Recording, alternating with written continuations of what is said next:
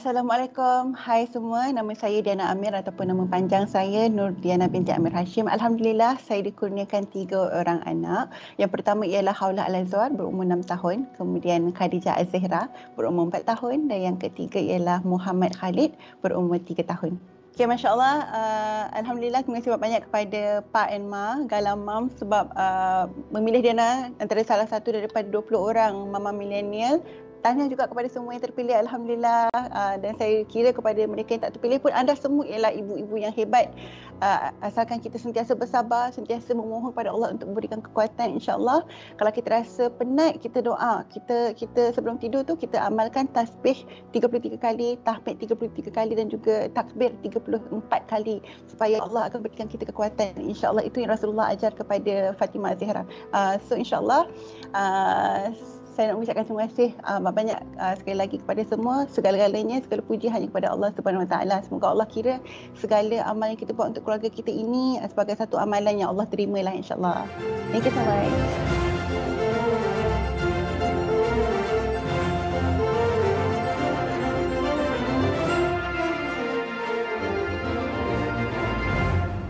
Assalamualaikum. Bersiaran secara langsung menerusi Facebook dan juga YouTube majalah P A and M A. Buat pertama kalinya, P A and M A menganjurkan P A and M A Gala Moms. Yeay! Yang diinspirasikan bersama Cetaphil, sebuah program anugerah digital yang akan memberi penghargaan kepada dua puluh mama milenial yang bukan hanya mempunyai pengaruh yang kuat di media sosial tapi memberi inspirasi buat ibu-ibu semua. Hai, bersama dengan saya Fizi Ali lah. Semoga bila penonton-penonton tengok muka saya, semuanya ceria-ceria selalulah. Eh? Nampak? Saya senyum.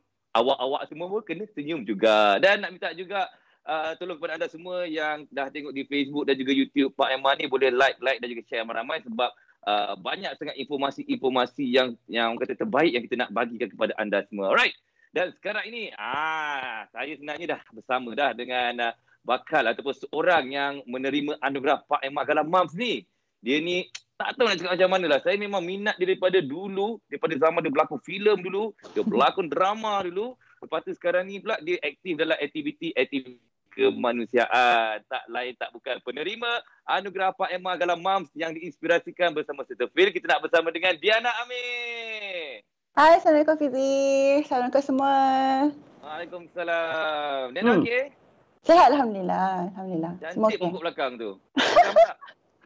Ya, Alhamdulillah. Ini tak perlu siram. Oh, dia tak siram. Okay. Tak apa, tak apa. Aduh. Okey, apa pun kami di sini semua nak ucapkan tahniahlah kepada Diana Amir sebab terpilih sebagai salah seorang penerima anugerah untuk P A and M A Gala Moms. Masya Allah. Diana pun nak ambil kesempatan ni lah nak cakap terima kasih banyak kepada P A and M A sebab bagi kira macam pengiktirafan ni dan kepada uh, yang yang ibu-ibu di luar sana mungkinlah sebab Diana risau bila orang menerima pengiktirafan, ada yang tidak menerima, ada yang rasa macam aku ni bukan ibu yang cukup baik ke kan. Tapi sebenarnya kita kena sedarlah, maksudnya apa saja kita buat tu Allah nampak. Jadi kita lakukan bukan untuk pengiktirafan manusia tapi kita nak Allah sayang kat kita, Allah redha dengan apa yang kita buat, itu lagi penting lah insyaAllah. InsyaAllah. Bukan apa Diana eh. Sebab uh-huh. saya nak buat live ni, saya uh-huh. jumpa isteri saya dulu. Kemudian cakap, yang kenapa you tak dapat eh? Ah, saya rasa bukan you tak terbaik, tapi mungkin orang tak nampak you terbaik lagi. Biar I seorang je yang nampak. Cakap macam tu dia lah. Masya Allah, betul. Betul. Sebenarnya tu yang nak tanya, dah interview bini sendiri belum? Ah, itu hari-hari kita kena interview. Siap dating lagi. Masya Allah. Okey Diana, kalau ikutkan yeah. macam-macam juga soalan yang kita nak tanya kepada Diana yang mungkin boleh orang kata mencetuskan satu inspirasi juga kepada ibu-ibu yang lain bila mendengar. Okey, macam Diana sekarang ni dah ada tiga orang anak, betul? Betul, Alhamdulillah. Dan juga kalau ikutkan, saya tak tahu betulkan saya kalau saya salah, Diana pun dah berhenti di dalam industri ataupun di dalam dunia lakonan ni. Betul ke tidak Diana? Hmm, boleh cakap betul lah. Dia tak adalah macam saya buat statement yang macam saya bersara daripada dunia lakonan, tak. Tapi saya memang dah dah apa tu selesa, maksudnya tidak berlakon, dah tak dah tak ada jiwa lah sebenarnya. Tapi saya lebih suka mm-hmm. kepada mengacara. Uh, hosting oh, saya suka. Uh, mm-hmm. Tapi kalau berlakon taklah sebab saya rasa saya tak boleh lah kot. Mm-hmm. Apa yang buatkan dia nak rasa macam tu eh? Sebab kan mungkin dah ada tiga orang anak, dah ada family mm. sekarang ni ke ataupun uh, orang kata ada sesuatu yang rasa macam aku kena tinggalkan benda ni ataupun aku kena fokus kepada family aku. Apa yang Diana rasa sebenarnya? Uh, maybe sebab paling kuat sebab uh, memang ada family, sebab kita ada anak-anak. Lepas tu anak-anak pun kecil lagi. Seorang yang first baru enam tahun, yang second baru hmm. empat tahun, yang ketiga baru tiga tahun. Uh, so diorang semua masih sangat-sangat memerlukan kita lagi lah. Uh, sebab saya pun macam okay, memang kita ada pilihan sama ada kita nak berlakon, nak bekerja. Diana pernah rasa semua. Dah pernah hmm. rasa masa yang masa anak Diana yang first tu, Diana berlakon dan bekerja, bukan berlakon lah, Diana bekerja dan juga uh, menjaga anak. Diana buat dua-dua.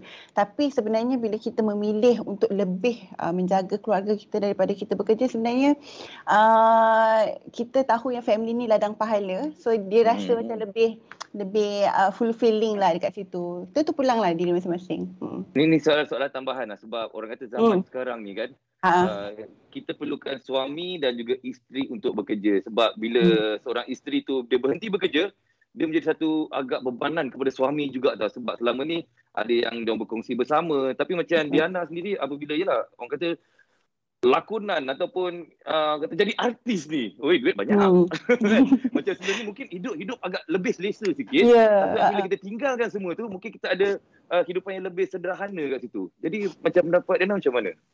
Dia itu sebenarnya pulang kepada kita rasa bahagia macam mana. Kalau macam Diana, Diana rasa bahagia tu dengan cukup dengan apa yang Diana ada sekarang. Kalau dapat lebih, alhamdulillah. Dan lagi-lagi dengan redha suami sendiri. Macam suami pun sebenarnya dah banyak kali dia macam hin-hin, dia kata macam uh, dia nak macam kita lebih fokus kepada family. Biar dia boleh bekerja, tak apa dia pergi bekerja. Alhamdulillah Diana punya rezeki macam tu.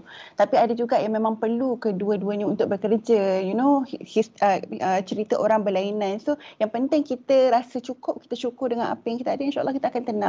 Dan ingat apa yang kita buat tu uh, memang kita niatkan kerana Allah. Bukan kita niatkan hmm. sebab kita kita nak bahagia. Sebab benda tu takkan bahagia kalau kita nak kita yang bahagia. Kita buat sesuatu tu uh, niatkan kerana Allah.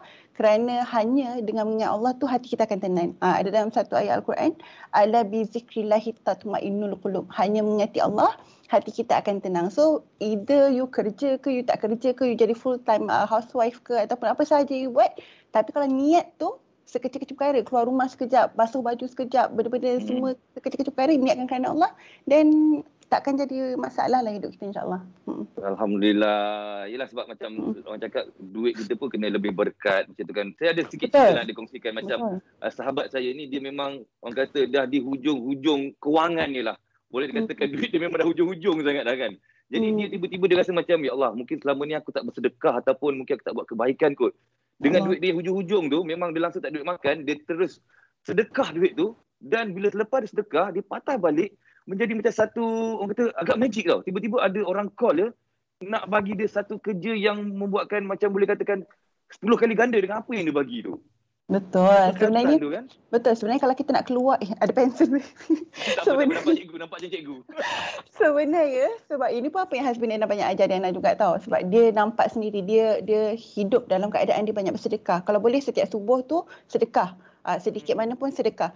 Sebab sebenarnya orang yang uh, sedang dalam kesusahan, mesti paling susah dia nak bersedekah, sebab dia rasa dia sendiri dah susah, macam nak tolong orang lain pula kan. Tapi sebenarnya kita kena tahu, kalau kita bantu orang lain, orang lain akan keluarkan kita daripada masalah kita sendiri. So percaya kepada janji Allah. Sedekah ni ialah perkara yang macam uh, kita buat dekat dunia, Allah dah akan balas dah. Allah tak tunggu akhirat baru Allah akan bagi ganjaran dia, tak. Ada benda yang macam tu kan, macam okey nanti dah dah dah, dah sebab dekat akhirat nanti baru Allah bagi ganjaran. Tapi ini dia nantikan dekat dunia pun Allah pasti akan bagi ganjaran. So memang kalau kita rasa kita tengah sempit, sedekah, itulah sedekah yang terbaik. Bila kita rasa susah nak bagi, kita sayang sangat benda tu kan, ha, kita sekarang insyaAllah kita akan dapat lebih lagi lah. InsyaAllah. Macam Diana cakap ganjaran, Alhamdulillah uh, ganjaran mm-hmm. untuk Diana juga dah ada tiga orang cahaya mata sekarang ni.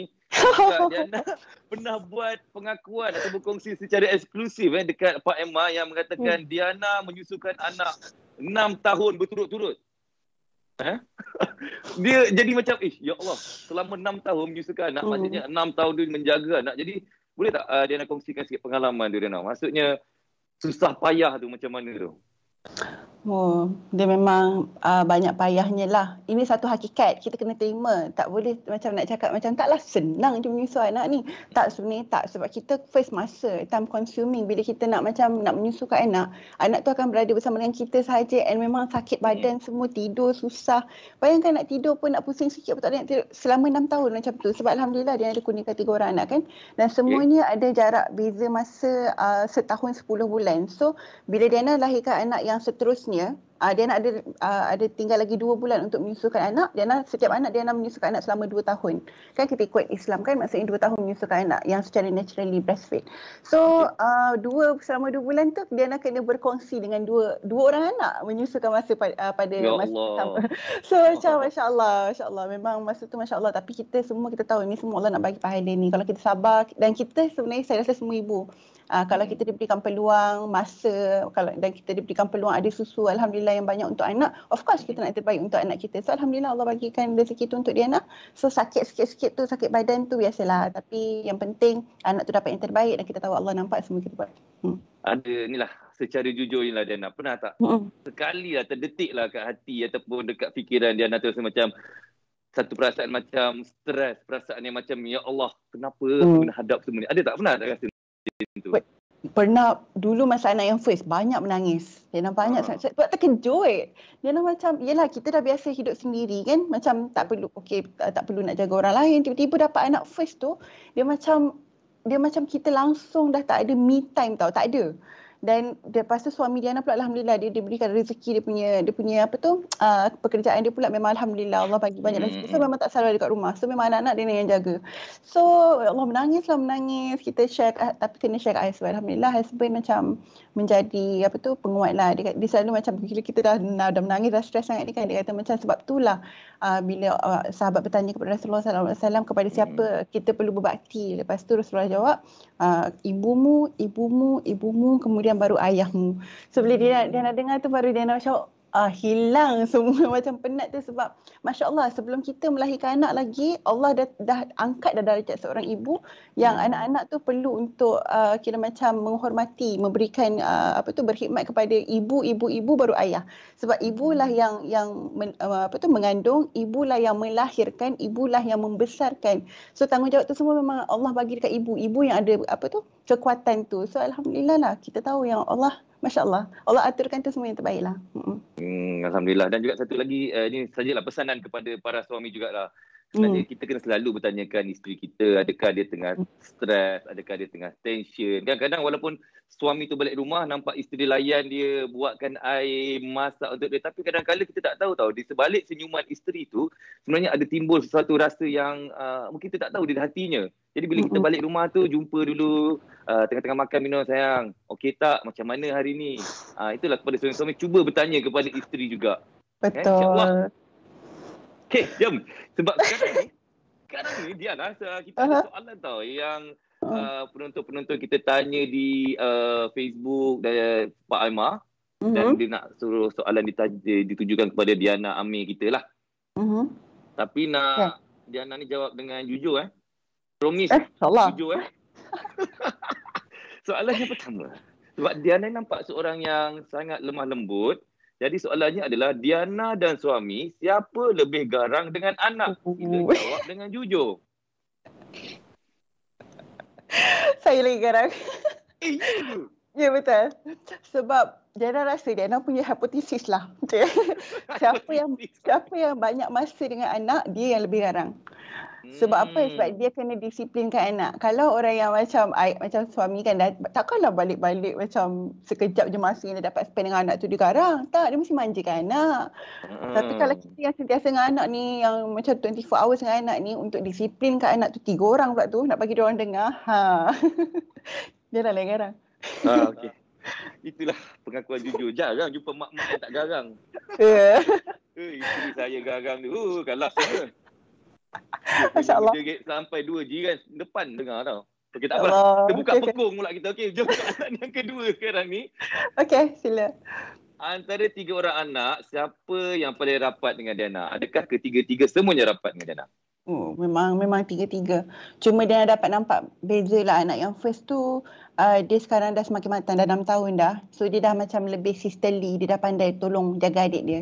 Dan yang paling manja Uh, tengah berlawan nombor dua dengan nombor tiga sebab diorang punya beza tak banyak okay. eh tak banyak tak tak jauh tak, so tak macam ah uh, diorang memang banyak bergaduh lah dua tu sebab dua-dua nak perhatian kita ha so hmm. uh, tiga-tiga lah senang jawapan eh nanti dah besar diorang tengok oh macam tu kan oh aku tengok ni I love you mami sayang tiga-tiga Okey, Diana, soalan terakhir yang dihantar di Facebook Pak Emma. Ni soalan daripada penonton-penonton kita lah. Hadiah paling bermakna yang Diana dapat dari anak-anak. Ah, saya suka soalan ni. Hadiah? Mungkin waktu anak birthday ke dia ada lukis-lukis ke? Ataupun dia pernah buat something yang rasanya macam, eh, hey, sweetnya anak aku ni. Anak ni, uh, kalau waktu birthday, dia orang dia orang suka cerita apa surprise dia orang nak buat kat Diana tau. So, dia tak jadi research. Macam, Mami, lah. Mami, nanti kan esok, birthday esok kan? Esok, nanti Baba tunggu kat luar. Nanti Mami, nanti Khadijah tak bagi tahu kat Mami tau. Macam, kenapa awak bagi tahu kat Mami sekarang? Budak-budak. Comel lah. Apa? Hai, so macam, tak tahulah. Rasa, oh yes. Rasa Diana rasa hadiah yang paling uh, berharga buat Diana bila diorang ni macam ada sifat kasih sayang. Bila diorang lahirkan benda tu macam cakap thank you, minta maaf. Bila diorang macam buat benda-benda yang macam menyejukkan hati tu, memang itu kalau diorang jadi anak soleh-solehah tu, itu je lah. Bukan material lah yang dia nak minta sebenarnya. Ah, akhlak baik. Saya setuju. Bila anak kita ni cakap perkataan terima kasih. Hmm. Saya sayang ibu, saya sayang ayah. Itu sebenarnya dah cukup dah untuk membuatkan kita rasa macam Alhamdulillah, sejuk je aku rasa bila anak cakap terima kasih dan juga I love you. Ataupun saya sayang ibu semua kan. Betul-betul, masya-Allah. Uh, sebab itulah orang kata impian setiap ibu tu sebenarnya semua sama je.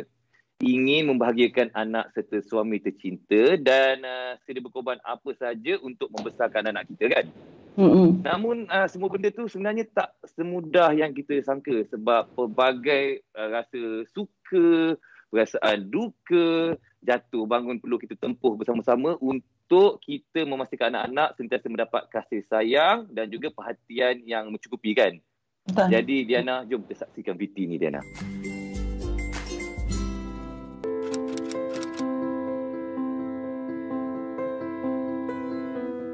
Masya Allah, uh, saya ingat lagi uh, sebelum, uh, Masya Allah. Kenapa kalau cakap ni saya terus sedih? Okey, saya ingat lagi sebelum saya melahirkan anak saya yang pertama, saya ada perasaan yang sangat takut. Macam mana saya nak membesarkan anak-anak saya dalam keadaan dunia yang mencabar. Ketika melahirkan anak pun sudah berasa sangat susah. Dan ketika itu memang saya teringat kepada ibu saya sendiri macam mana melahirkan kami adik-beradik. Masya Allah, Alhamdulillah. Terima kasih kepada mak saya dan semua ibu di luar sana. Dan uh, bila saya melahirkan anak pun saya melihat anak-anak saya yang cukup sifatnya.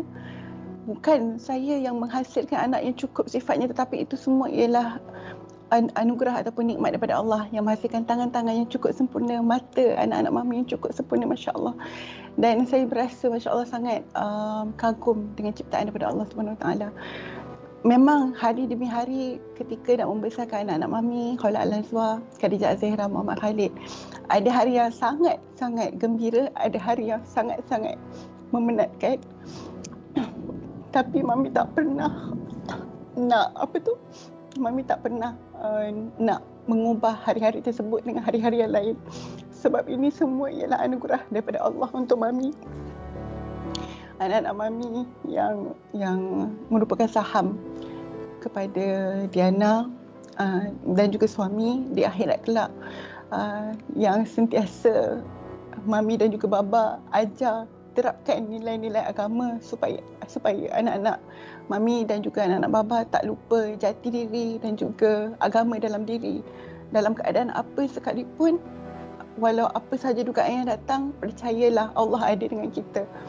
Jadi sebab itulah dalam setiap langkah anak-anak Mami, Mami nak anak-anak Mami ingat yang Allah melihat setiap apa yang kita buat dan setiap perkara itu akan ditimbang di akhirat kelak.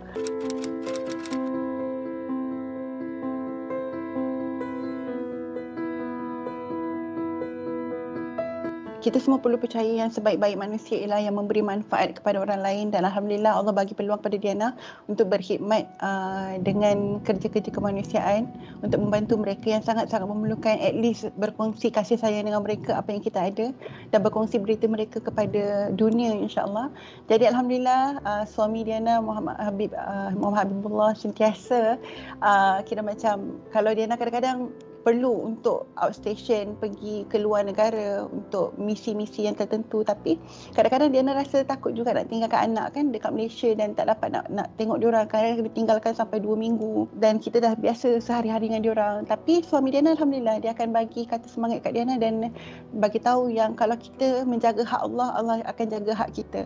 Jangan risau dengan harta yang kita tinggalkan dekat dunia ni sedangkan kita sedang menjalankan uh, tugas uh, atas nama agama.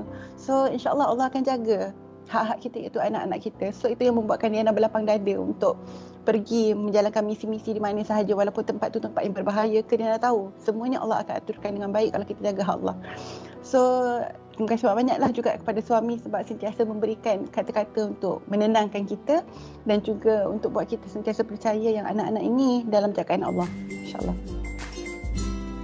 Baiklah, kita dah pun tengok V T tadi. Masih lagi bersama dengan saya, Fizi Ali, dan juga penerima anugerah P A and M A Gala Moms yang diinspirasikan bersama Cetaphil. Masih lagi ada Diana Amir. Alhamdulillah, Alhamdulillah. Thank you so much P A and M A and um, Hazami Fadrobi. Segala puji hanya kepada Allah subhanahu wa taala. Alhamdulillah. Bila penonton-penonton tengok tadi, jangan rasa pelik dah tertanya-tanya lah kan. Dari mana seorang yang bernama Diana Amir ni dapat kekuatan untuk jaga anak, jaga suami, uruskan rumah, bekerja, dalam masa yang sama juga mampu untuk menjalankan tanggungjawab kepada masyarakat dengan kerja-kerja bersama N G O. Alhamdulillah, memang banyak sangat kerja tu. Kalau orang kata Diana Amir ni digabungkan semua, pun boleh pecah juga tu kepala. Tapi alhamdulillah Diana Amir masih lagi ada di sini, boleh menguruskan semua tu eh. Masya-Allah, alhamdulillah. Kita uh, macam mana, kita kena pandai uruskan masa lah, atau mana hmm. prioriti apa yang kita boleh buat pada masa itu dan lakukan yang terbaik sebab semua itu amanah. Menjadi seorang ibu amanah, menjadi seorang pekerja untuk N G O amanah, menjadi seorang isteri amanah, semua amanah. Insya-Allah buatkan kerana Allah dan lakukan yang terbaik, insya-Allah. Alright, insya-Allah. Baiklah, sebelum kita nak akhirkan live kita pada hari ini, ada satu lagi soalan kepada Diana Amir kita eh. Hmm. Seorang ibu dia tak akan mengharapkan apa-apa balasan pun dekat anak kita, ataupun kita rasa anak kita ni dah cukup terbaik untuk kita. Dan kadang-kadang ni kita rasa macam jasa dan pengorbanan kita ni sebagai seorang ibu tak cukup juga apa yang kita nak berikan kepada anak-anak kita kan. Jadi saya yakin juga Diana pun dia akan rasa macam tu. Mungkinlah uh, apa yang kita boleh buat, kita akan selalu berdoa. Kita akan selalu selitkan nama anak-anak kita, nama suami kita, supaya impian dan juga harapan kita dapat bersama-sama. Jadi, Diana, mm-hmm. mungkin ada last word khas kepada anak-anak Diana yang selama ni terbuku di hati Diana, rasa tak lepas. Mungkin yang ni, sebab video ni dia akan bertahan sampai bila-bila Diana. Mungkin satu hari nanti apabila anak-anak Diana dah besar, umur dua puluh tahun, umur tiga puluh tahun, dan uh, mana tahu satu hari nanti bila kita dah tak ada, video inilah dia akan tatap, dia akan tengok video ni, dia akan rasa sesuatu bila Diana meluahkan kata-kata ini. Silakan Diana. Allahumma salli ala Sayyidina Muhammad wa ala Sayyidina Muhammad. InsyaAllah Fizi. Okay, um... okay, bismillah. Rasanya ni satu doa lah untuk uh, untuk anak-anak mami. Macam mana nak cakap kalau macam ni kan?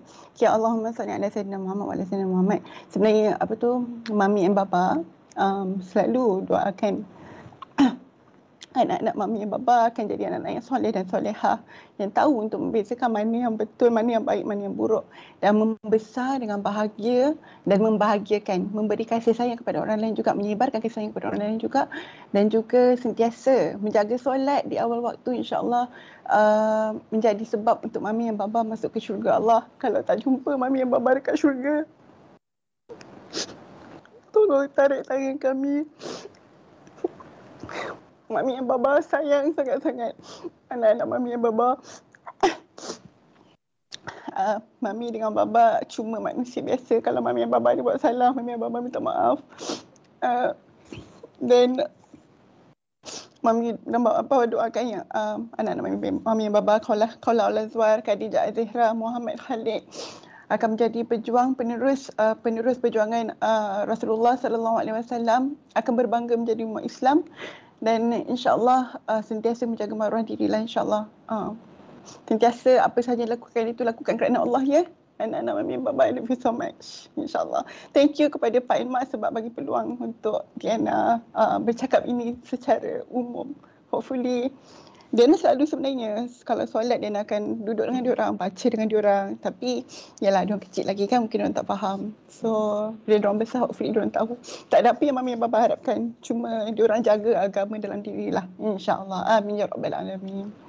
Terima kasih Dana Amir. Itulah kata-kata daripada seorang ibu yang semestinya kalau ikut memang ni tak ada skrip, ini tak ada memang setting-setting, memang tak ada apa, dia luahan daripada seorang ibu kepada anaknya. Terima kasih Dana Amir. Semoga dipermudahkan segalanya insya-Allah Dana Amir. Amin. Fizi dan Syakila juga insya-Allah dan semua yang menonton. Amin.